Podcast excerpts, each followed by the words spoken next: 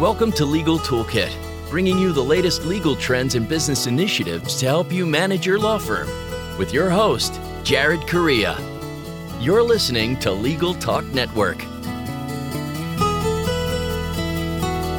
Hey, everybody. Welcome to another episode of the award-winning Legal Toolkit podcast here on the Legal Talk Network. If you're looking for mutated sea bass, you want Doctor Evil's Lair. If you're a returning listener, welcome back. If you're a first-time listener, hopefully you'll become a long-time listener. As always, I'm your show host, Jared Correa. I'm also an American tourist, and I demand a McPoulet. That, and in addition to casting this pod, I am the C E O of Red Cave Law Firm Consulting, which offers subscription-based law practice management consulting services for law firms, bar associations, and legal vendors. Check us out at red cave legal dot com. And then I'm the C O O of Gideon Software Incorporated, which offers chatbots, a first-to-market chatbot builder, and predictive analytics created specifically for law firms. Find out more at w w w dot gideon dot legal. You can listen to my other, other podcast, The Lobby List, a family travel show I host with my wife, Jessica, on iTunes. Subscribe, rate, and comment. But here on Legal Toolkit, the podcast you're listening to right now, we provide you twice each month with a new tool to add to your own legal toolkit so that your practices will become more and more like best practices. In this episode, we're going to talk about legal technology, culture, and law firms, legal departments, and pretty much everywhere else we can find it. But before I introduce today's guests, and that's right, we have two guests today, let's take a moment to thank our sponsors. Nexa, formerly known as Answer One, is a leading virtual receptionist and answering service provider for law firms. Learn more by giving them a call at eight hundred, two six seven, nine three seven one or online at w w w dot nexa dot com. Scorpion crushes the standard for law firm online marketing with proven campaign strategies to get attorneys better cases from the internet. Partner with Scorpion to get an award-winning website and an R O I-positive marketing programs today. Visit scorpion legal dot com forward slash podcast. TimeSolve is the number one web-based time and billing software for lawyers. Providing solutions since nineteen ninety-nine, TimeSolve provides the most comprehensive billing features for law firms, big and small. w w w dot time solve dot com. That's T I M E S O L V. Leave out the final E. We've got two guests today, as I said. So let's get into it like Bruce Bogtrotter gets into a chocolate cake. My first guest today is Stuart Barr of HighQ, where he is the Chief Product and Strategy Officer. Stuart has a diverse background in collaboration, social computing, process improvement, and digital transformation in the professional services industry, having previously worked at leading organizations, including Freshfields Bruckhaus Deringer, P L C, and Headshift. Stuart has a Bachelor of Science in Business Administration from the Cardiff Business School and is an international speaker, author, and thought leader with a passion for transforming the way people work. Welcome to the big show, Stuart. Hi, Jared. Thanks for having me. Oh, my pleasure. My next guest works with Stuart. It's Rob McAdam, also of HighQ, and he's the Director of Legal Solutions. Rob is an experienced legal technology and innovation consultant specializing in the design and creation of digital solutions to help law firms and corporate legal teams transform the delivery of legal services. Rob is based in London. Before joining HighQ in twenty seventeen, he was a Group Innovation Manager for Pinsent Masons as part of their award-winning Smart Delivery team. Rob regularly contributes for organizations and publications such as the A C C, Clock, The Lawyer, Bloomberg, Corporate Counsel, and Law three sixty. Welcome aboard, Rob. Thanks, Jared. Nice to be here. Hey, Rob, is that real? The Lawyer? There's like a publication called The Lawyer. It's pretty impressive. Yeah, no, it's The, the Lawyer. Yeah, it's one of the big ones here. Oh, in, over in the U K? Yeah, yeah, yeah. They run they run events. They're oh, they're pretty big. I guess I should read some of that. I must be I must expand my worldview. Hence, gentlemen appearing on the show. All right, Stuart, Rob, you're both British guys, so I like to start off with an icebreaker. And this is an important question that I'd like to get answered. Who's the better English bear? Is it Winnie the Pooh or Paddington? And let's start with Stuart on this one. Oh, that is a tricky question. Um, I don't know. I guess do you do you like honey or do you like marmalade sandwiches? Um, I, I'd probably go. I'd probably go for the honey. So it's got to be Winnie the Pooh. All right, nice. Uh, Rob, do you differ or do you agree? Uh, no, I, I I differ, as Stuart and I probably often do. But uh, Paddington, it's got to be Paddington. I find Winnie the Pooh just dull. So uh, yeah, dull. Paddington all the way. All right, man. We're up to a hot start here. I'm really excited. Thanks for clearing that up for me. I appreciate it. I'll have to think about which one I choose. I like both. All right. So, Rob, let's start with you here. How did you and Stuart meet? Because I think you have an interesting story about how you ended up working together. Uh, yeah, so actually, I was um, I was a client at HighQ. So I, uh, I, when I was at Pinsent Masons, we were we were using HighQ, and I think Stu and I probably first met at one of the conferences. Obviously, there's, there's so many kind of legal tech conferences, but I think we we met at one of them, and then followed that up with a kind of face to face meeting where we kind of got into the nuts and bolts about product roadmap and what I, I was building in HighQ, and I think we kind of hit it off quite well. Um, and that was kind of, that's really how we met. And then uh, a little while later, I was asked to go and present at the annual HighQ forum as a client. And then shortly after that was uh, lucky enough to be offered a position at HighQ. And so ended up jumping the fence and going vendor side. Vendor side. What does that mean? Can, I, I, I want to learn a lot of British slang in this episode. Can you guys accommodate that? Yeah, I mean, but it's just, it was just more about, you know, obviously I was kind of on the client side, just just working with the product and uh, interacting with HighQ, you know, through their client success teams. But this just allowed me to kind of get over the fence. And then, uh, you know, since joining HighQ, I've been involved in, you know, marketing, product management, solution consulting, but professional services. It's just, it's fascinating to see how it actually works under the hood, oh, yeah, yeah. not just from, you know, not just from a, a kind of a client side. And this is better than law practice, right? Hands down, you know, hands down. Uh, you know, I don't get me wrong. I'm, I'm, I'm pleased that you know I, I qualified as a lawyer and was a lawyer for a period of time. I think it sets you up really well, but you know, it is a big lifestyle commitment. And I just find technology and innovation and change in the industry far more interesting than than than spending time till two, three o'clock in the morning trying to do deals. Yeah, moves a little faster as well. Yeah, um, yeah. So Stuart, was Rob lying about any of that? Did he like spill a drink on himself the first time you met him? Well, obviously, when he was a client, I had to make sure that I was nice to him, and so you know, clearly, clearly, I, I you know, bigged him up. But uh, no, no.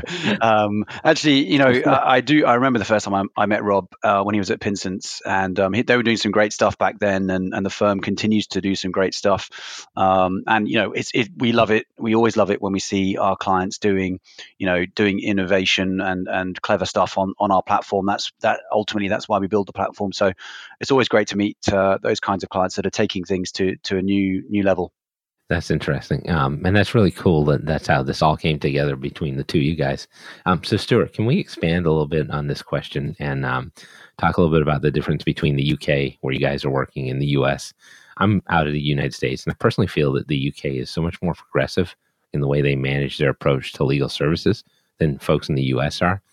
Do you have any insight into why that's the case? It's it's a good question. And it, to be honest, it gets talked about quite a bit um, inside HighQ. Um, and, you know, it's something that we we often contemplate, you know, what are the differences and why? Um, I, I think...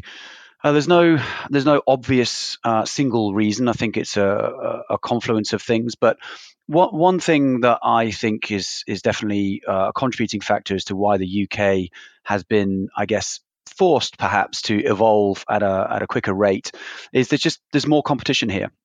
Uh, and I think, you know, you've got various different firms, um, particularly the, you know, the, the big international firms based here in London that have come under quite a lot of pressure um, over the last few years in particular to uh, deliver a better Uh, service to their clients under more pricing pressure, uh, new types of law firms, uh, you know, smaller uh, sort of more boutique-y startup firms, but also, uh, you know, alternative legal service providers um, putting pressure. So when you look at that legal landscape here in the U K, it's I think it's more complex and more challenging for the for the firms um, to remain profitable um, if they don't adapt and react to the market conditions. And you just don't see that quite the same level of pressure Uh, in the U S.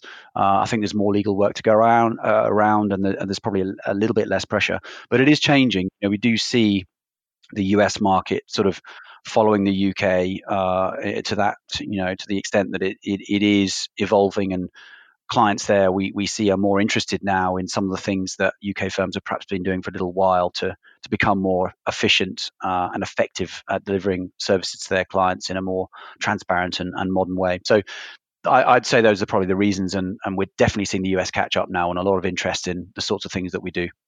Yeah, slowly but surely, right? And yeah, I think the competition drives innovation. So there you go.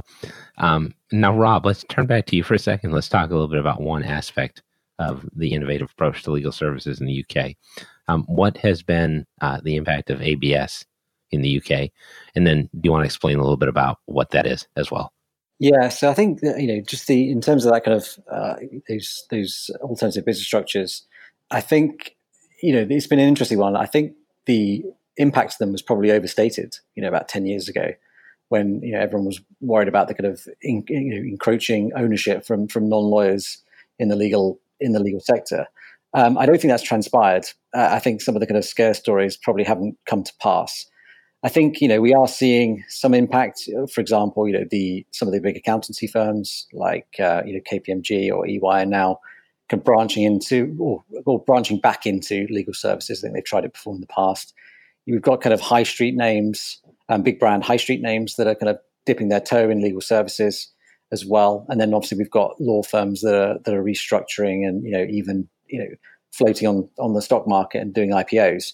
So, you know, I think there's there's different ways we've seen um, it play out. Um, I think it's it's all good developments. I think it plays into that environment that Stu's just referenced about the kind of heightened competitiveness. I think that's good. It's driving competition in the market. Um, you know, you've got got the, the accountancy firms doing some very interesting things with legal services.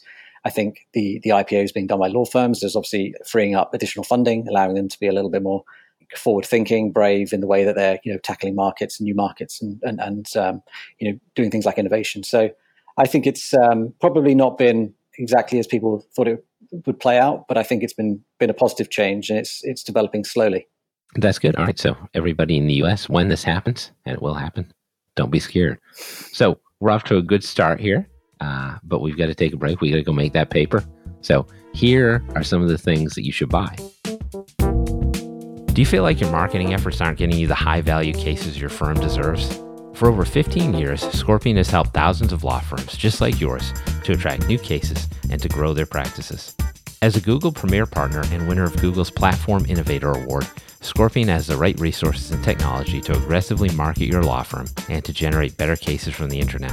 For more information, visit scorpionlegal.com forward slash podcast today. All right, everybody, thanks for not leaving. I have a nice gooseberry pie cooling just for you. And I'm here chatting with Stuart Barr and Rob McAdam of HighQ. We're here to talk about tech culture in law firms. Um, all right, guys, let's drill down a little bit to some nuts and bolts here. So, Rob, I'll kick it off with you again. How does legal technology tend to promote collaboration within a law firm? Because I think you hear a lot of people talking about how technology actually divides in a law firm, especially on generational lines. Yeah, it's an interesting one. I, I think that comes, whether it divides, I think comes down to the quality of the products and the way it was implemented. Um, but I think in terms of, you know, how it's having an impact to promote collaboration, I guess it, it comes back to what, what tools we're talking about. As a lawyer, you know, if I think back to what was available to me in a law firm to help me collaborate, you know, really it was Outlook.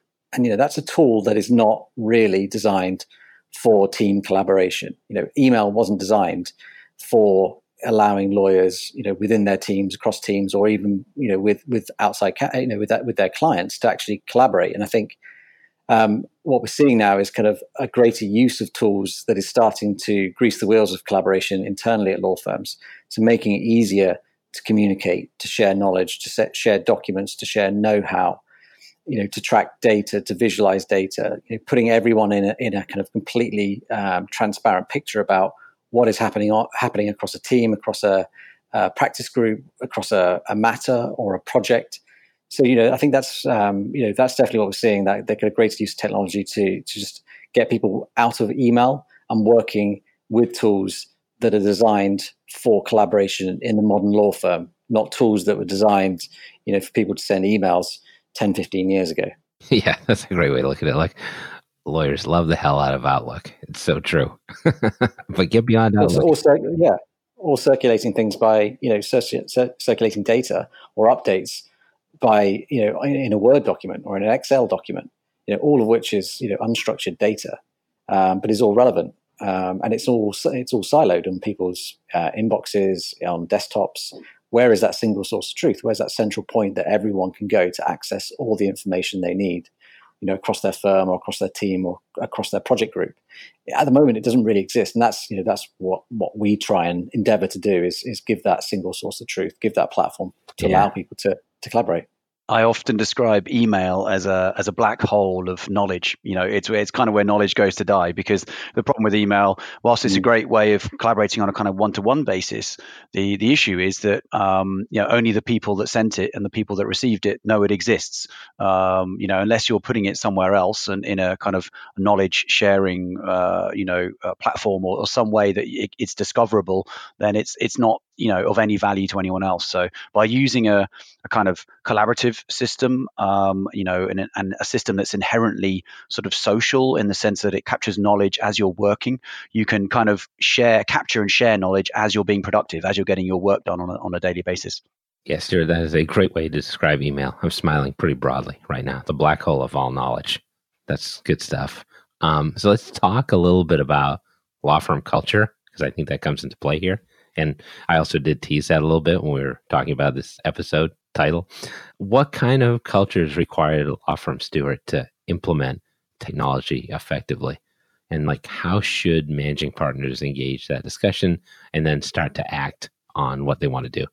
Yeah, it's, um, I guess this is the biggest, the biggest question of all, really, um, because Uh, you know, you can put all the technology you like in place, uh, but unless the, the culture is there, unless people are prepared to change, prepared to think a bit differently, work a bit differently, you know, any piece of technology that you put in will will fall flat on its face. So the culture is crucial, and the, and the change management is crucial. I think for me, it all starts with, first of all, realizing that you probably need to change, and the, and the firm needs to change its mindset, the, the way that it thinks about how it works internally, the way that it thinks about how it engages with its clients externally. And it has to kind of make that switch from from thinking, you know, that, that email and Word documents attached to emails is a good way of collaborating, to realizing that that's perhaps a problem and that there's a better way of working. Once that realization's happened, then you've got to be open to to some degree of change. And, you know, uh, there, there are many aspects to collaboration. It, it's not just communication, which is fundamentally uh, what email is, is actually working with your, you know, with your colleagues, with your clients in a kind of more transparent way, as Rob said, capturing everything in a kind of central um, source of, of truth. Um, it's actually using collaboration tools to run projects and, you know, standardize processes, and to kind of increase transparency around project progress and status and all these types of things. So, and it all starts with culture and and change management, and understanding that you need to change. There are better ways of working. You need to modernize, and you just can't stick to kind of the old ways that have that have worked for you for the last twenty years. There, there is a better way. And if you can open your mind to that, then I think you've made the first step. Totally. Like I, I usually talk to law firms and tell them that like inertia is like the killer of everything they want to do, because it takes over. And- yeah, absolutely. Uh, I, I think mm. cultural inertia, in particular, is is probably the biggest barrier to to change and innovation uh, across the industry, without without a doubt. Yeah, absolutely. All right. So, Rob, let's turn back to you for a second here and talk about something that law firms, I think, fixate on, the pitfalls of adopting new technology. I think culturally there are issues to overcome in law firm, but also this is a problem as well, because lawyers understand that, generally speaking, when you're adopting a new technology, there's something of a productivity dip that starts once you're learning how to use it and apply it in your system. And then there's a payoff, but sometimes the payoff is eventual. And even if that payoff is like two, three months down the road, um, and not necessarily immediate, as you learn how to use technology, that's difficult for some lawyers to accept. So, like, how do you talk to lawyers about adding new technology, avoiding pitfalls, and just sticking with it? Yeah, I, for me, it kind of falls into two camps. It's kind of the pitfalls in approaching, uh, procuring technology, and it's the pitfalls that are there in deploying technology. And I think some of these we've obviously already touched on, but in terms of the, the kind of pitfalls in terms of procuring technology, I think too often law firms tend to fixate on perhaps some of the newest, shiniest technology that's out there on the market. So they'll look at, you know, A I tools, because that, that's the flavor of the month right now. So they'll they'll think they need to go and buy some A I, and then they'll try and retrospectively fit that into some process they have internally, thinking it's going to be a kind of a, you know, a magic wand and, and fix some of their, their kind of productivity and, and, and value uh, drivers. And that's not the case. And it comes back to, you know, starting with the problem, starting with the pain point. And I think that's that's one of the ways of overcoming pitfalls, is to start not with the technology, but to identify what challenges are your firm or your client facing, and then thinking about how you can intelligently use technology if technology is is at all applicable, looking at how you can use technology to to relieve and overcome some of those challenges and pitfalls. So making sure you're actually solving genuine problems is the first way. And I think also it's about involving, you know, the, a broad group of people like clients and other lawyers right across the board, from partner down to, you know, even secretary and P A, who are going to be involved in this program and use of technology, and involve them in that process as well. And then there's also the, the kind of, if you do go through that process and select the right tool and deploy a useful piece of technology, it isn't just a case of just throwing it into the business and thinking, great, we've we've identified something great, it's going to have a huge impact. There's so much legwork to do once you deploy technology, you know, and it goes back to making sure it stays relevant and, and people are trained on it. They know how to use it. There's a support system in place. There's a there's a mechanism to take feedback, so that you can learn by what's working and what's not working and feed that back into the process to improve the tool and improve the service that you're providing. So just to summarize, kind of tackling the challenges and the pain points, involving a broad group of people and stakeholders, and making sure they're supported and, and once rollouts there, and making sure you iterate and improve going forward, so you're not just kind of static at one point in time. And I think if you can do that, that's how you really overcome, you know, some of the some of the pitfalls of of, of tech deployment, I think. Yeah, and I think Stuart talked about this briefly as well, which is like this idea of transparency. And I like how your approach is that you involve all the stakeholders, or as many stakeholders as possible, to make the best decisions. Exactly, because as otherwise, yeah, I've heard this before. One of the main reasons people will not use technology is because they don't feel like they were included in the process of selecting that technology. Now, I know you can't involve an entire firm, but there's no better way to switch people off from technology if it was just procured by, you know, a handful of people who have just decided what's best for the firm. At least kind of solicit input from from a broad group of people, so that you're tying the, the decision you make around technology back to a broad range of views within the business. If you don't do that, then it's easy for people to say, I wouldn't have chosen that tool, so I'm not going to use it.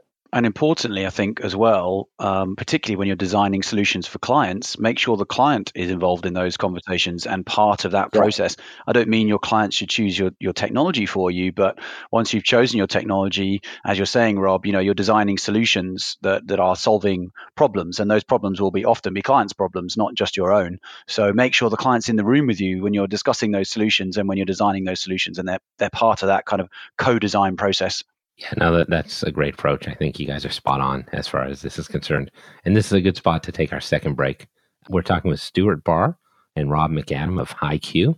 Um, let's take our break and catch our collective breath. Now, listen to some more words from our sponsors. Imagine billing day being the happiest day of the month instead of the day you dread. Nobody went to law school because they love drafting invoices for clients. At TimeSolve, our attorneys save on average over eight hours a month in billing work. That means more billable time and turning billing day into happy day. Learn more about how to get to your time and billing happy place at timesolve dot com. That's w w w dot timesolve leave off the e dot com. Remember, that's T I M E S O L V dot com. If you're missing calls, appointments, and potential clients, it's time to work with Nexa Professional. More than just an answering service, Nexa's virtual receptionists are available twenty-four seven to schedule appointments, qualify leads, respond to emails, integrate with your firm's software, and much, much more. Nexa ensures your clients have the experience they deserve. Give them a call at eight hundred two six seven nine three seven one or visit them at nexa.com forward slash podcast for a very special offer. All right, thanks for coming back once more. I uh, hope you enjoyed your casserole sandwich. I know I did. Now let's get back to our conversation with Stuart Barr and Rob McAdam of HighQ. We're talking about what technology looks like in, let's call it, a modern law firm. All right, Stuart, let's kick it off with you this time. This notion of a legal hub, and we talked about lack of silos before, transparency. How would you describe this idea of a legal hub? So I think when we talk about legal hubs, what we really mean is a kind of uh, a place where, you know, both internal and external people can come together. So, you know, uh, a practicing attorney internally and a client externally, and, you know, multiples of those can come together in a central place to get work done fundamentally. And, you know, at HighQ, we we try to bring as many of the kind of the facets of, of work together as possible, whether that's, you know, sharing a document or reporting on the status or billing and financial information, or whether that's actually, you know, managing tasks and, and other things. bring that together into a central hub that you can all go to as the, as we've said a couple of times already on this call, I guess the single source of the truth. But importantly, well, you know, we know that, you know, we certainly can't do everything, and there are other really important systems that we need to integrate with, uh, you know, whether that's, uh, you know, systems of record like Active Directory for onboarding and offboarding users, or pulling in financial data from from internal practice management systems, or whether it's, you know, transactional tools, things like, you know, uh, signing a, a document using DocuSign, um, or, you know, syncing documents into iManage or NetDocuments, or other systems that we need to integrate with as part of the kind of the legal tech ecosystem. So for us, the concept of the legal hub means kind of being at the center of all of that, and building capabilities yourselves, but then integrating with the other core capabilities in the whole legal tech landscape, so that you can provide this holistic, integrated, kind of unified solution uh, and experience for, for end users, um, rather than the alternative, which is going off and having to, you know, leverage lots of different point solutions that solve individual problems. Um, the problem with that, of course, is that users have to context switch uh, and, you know, learn how to use different systems, and, you know, I T have to administer and deploy different systems. So if you can bring all that together into one hub and in, integrate through a unified experience, you're going to get much greater productivity, efficiency, and hopefully ultimately adoption by all of your users. Yeah, and I think this is a great segue. Um, so Rob, let's talk about this notion.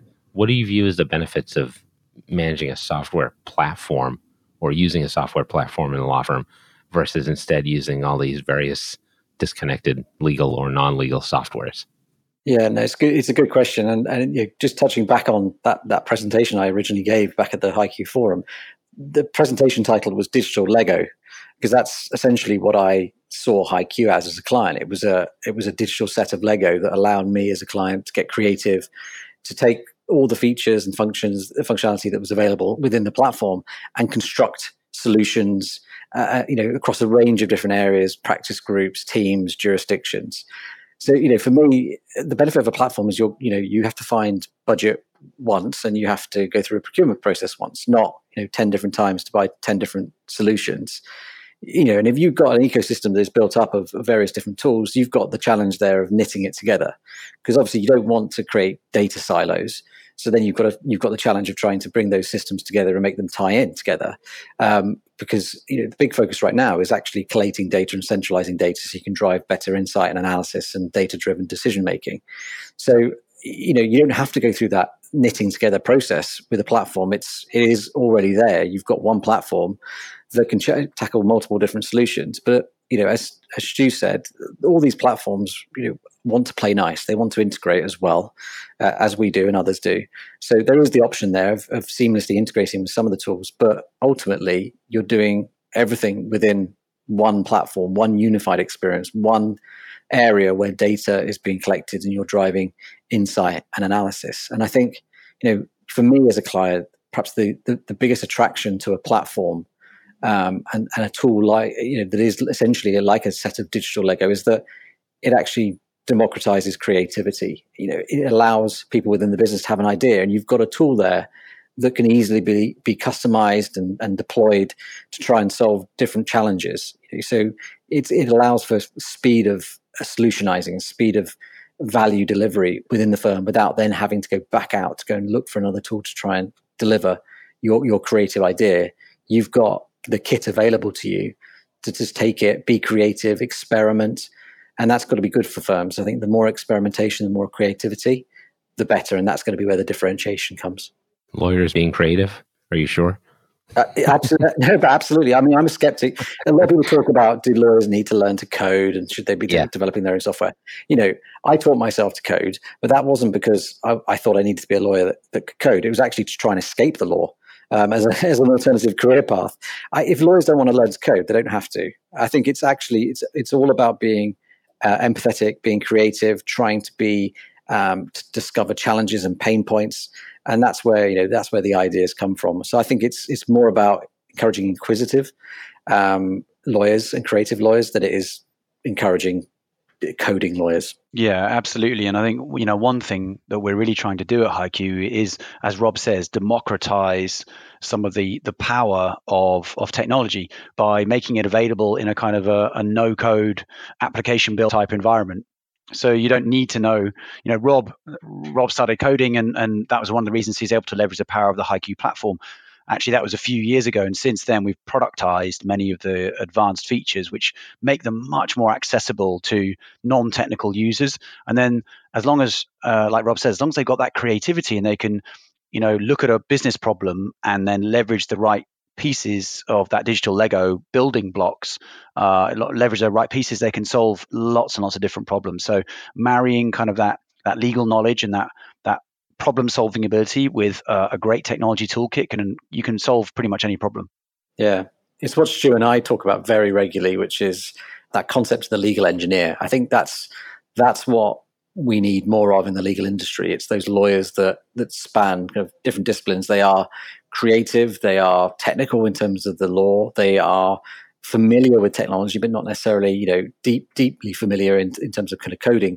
I think it's those kind of those different skills that come together to kind of create those legal engineers. And I think the more law firms can leverage those types of people, the more likely they are to to succeed uh, at, at their kind of innovation goals and their transformation goals. Certainly. And and I guess the most creative clients that we see tend to be the ones that do do achieve the most uh, transformation and innovation, because they have that that blend of legal, technical, and creativity that uh, that really allows them to to move the needle and and at, genuinely change the way they deliver legal services to their clients, and actually create new types, completely new new types of products and services that they offer to their clients. All right, Stuart, you get the sixty thousand dollars question here. Law firms looking to implement new technology in their practices, like what guideposts should they be looking for? Uh, how should they start, basically? Uh, I think we touched on this earlier on, actually. And I think the, the crucial thing is start with the problem, not with the technology. So, you know, don't go out there looking for technology and then buy technology and then start trying to find problems to solve. Do it absolutely the other way around. You know, start by identifying what are the areas that you need to try and change? You know, where are you finding inefficiencies, or where are you, uh, you know, looking for for new ways of working or new new products or services that you want to deliver to your clients? Start with those business challenges, then go out and try and find the right, you know, technology or technologies that you can use to to solve those problems. So that's absolutely the starting point. And I think, you know, Rob said this earlier on that, you know, we do see people going out and just wanting to tick, you know, boxes and say, oh yeah, we have A I, we have workflow, we have data visualization, we have this, we have that, which is great, but it doesn't solve your problems. You know, what solves your problem is careful understanding of of what that problem is, and then a, a good process to design a solution um, with the right combination of people, process, and technology, and those legal engineers that Rob referred to, and the digital Lego technical building blocks. And you put all of that together, and that is how you will be successful at, you know, modernizing and transforming your firm into what we refer to as a as a smart law firm. Excellent. Um, I think that's really great. So no no new shiny objects, right? Avoid those. Well, yeah, but by all means, um, you know, buy some shiny objects, but just make sure you're making the most of the ones you've already got before you go and buy some new ones. You know, that's the other thing that we see uh, a lot of is, uh, you know, firms buying technology for buying technology's sake. And actually, they have a whole toolkit, a whole armory of tech that they've already bought that is not yet being fully leveraged. Um, and so I would say make the most of what you've already got, um, identify the needs and, and fill those needs with new technology if you need to, but make sure you have a look at what's what's already uh, on the boat. Awesome. This has been really fun. I appreciate you guys coming on and managing the time change here, as I'm on the East Coast of the United States and you folks are in England. Um, and we've reached the end of yet another episode of the Legal Toolkit podcast. This was a podcast about technology, structure, and organization within law firms. And we've been talking with Stuart Barr and Rob McAdam of HighQ. Now, I'll be back on future shows with further insights into my soul, the soul of America, and maybe now England too, we'll see, and the legal market. If you're feeling nostalgic for my dulcet tones, however, you can check out our entire show archive anytime you want at legal talk network dot com. So thanks again to Stuart Barr and Rob McAdam of HighQ for making appearances as my guest today. All right, Stuart and Rob, can you tell everyone how they can find out more about HighQ? And Stuart, I'll let you start. Sure. Yeah. I mean, the most obvious way is to go to our website. You go to high q dot com. That's H I G H Q. Um, and you can see about our solutions and offerings for, for private practice law firms, but also our in-house offerings for corporate legal teams as well. Awesome. Rob, you have anything to add to that? No, like Stu said, go and check out the website. Lots of information there. Some good case studies in there as well if you want to see how other firms are, are leveraging HighQ. But I think uh, that's the definitely the place to start. All right. So thanks again to Stuart Barr and Rob McAdam of HighQ. Finally, thanks to all of you out there for listening. This has been the Legal Toolkit podcast, where the only thing we have to fear is fear itself, uh, that and the Russell's Python.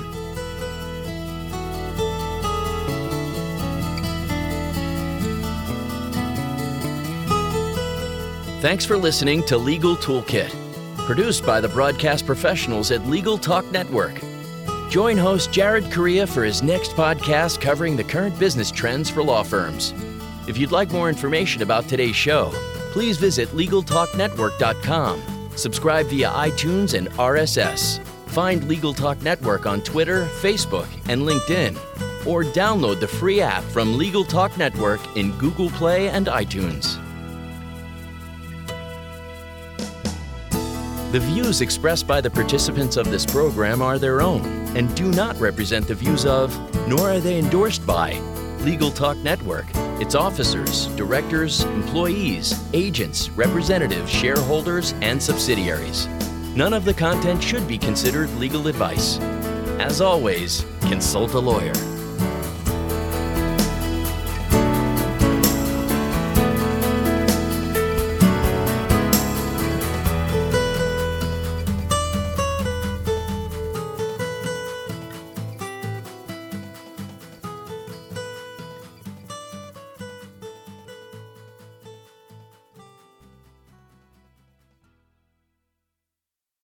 If you're a lawyer running a solo or small firm and you're looking for other lawyers to talk through issues you're currently facing in your practice, join the Unbillable Hours Community Roundtable, a free virtual event on the third Thursday of every month. Lawyers from all over the country come together and meet with me, lawyer and law firm management consultant Christopher T. Anderson, to discuss best practices on topics such as marketing, client acquisition, hiring and firing, and time management. The conversation is free to join, but requires a simple reservation. The link to R S V P can be found on the Unbillable Hour page at legal talk network dot com. We'll see you there.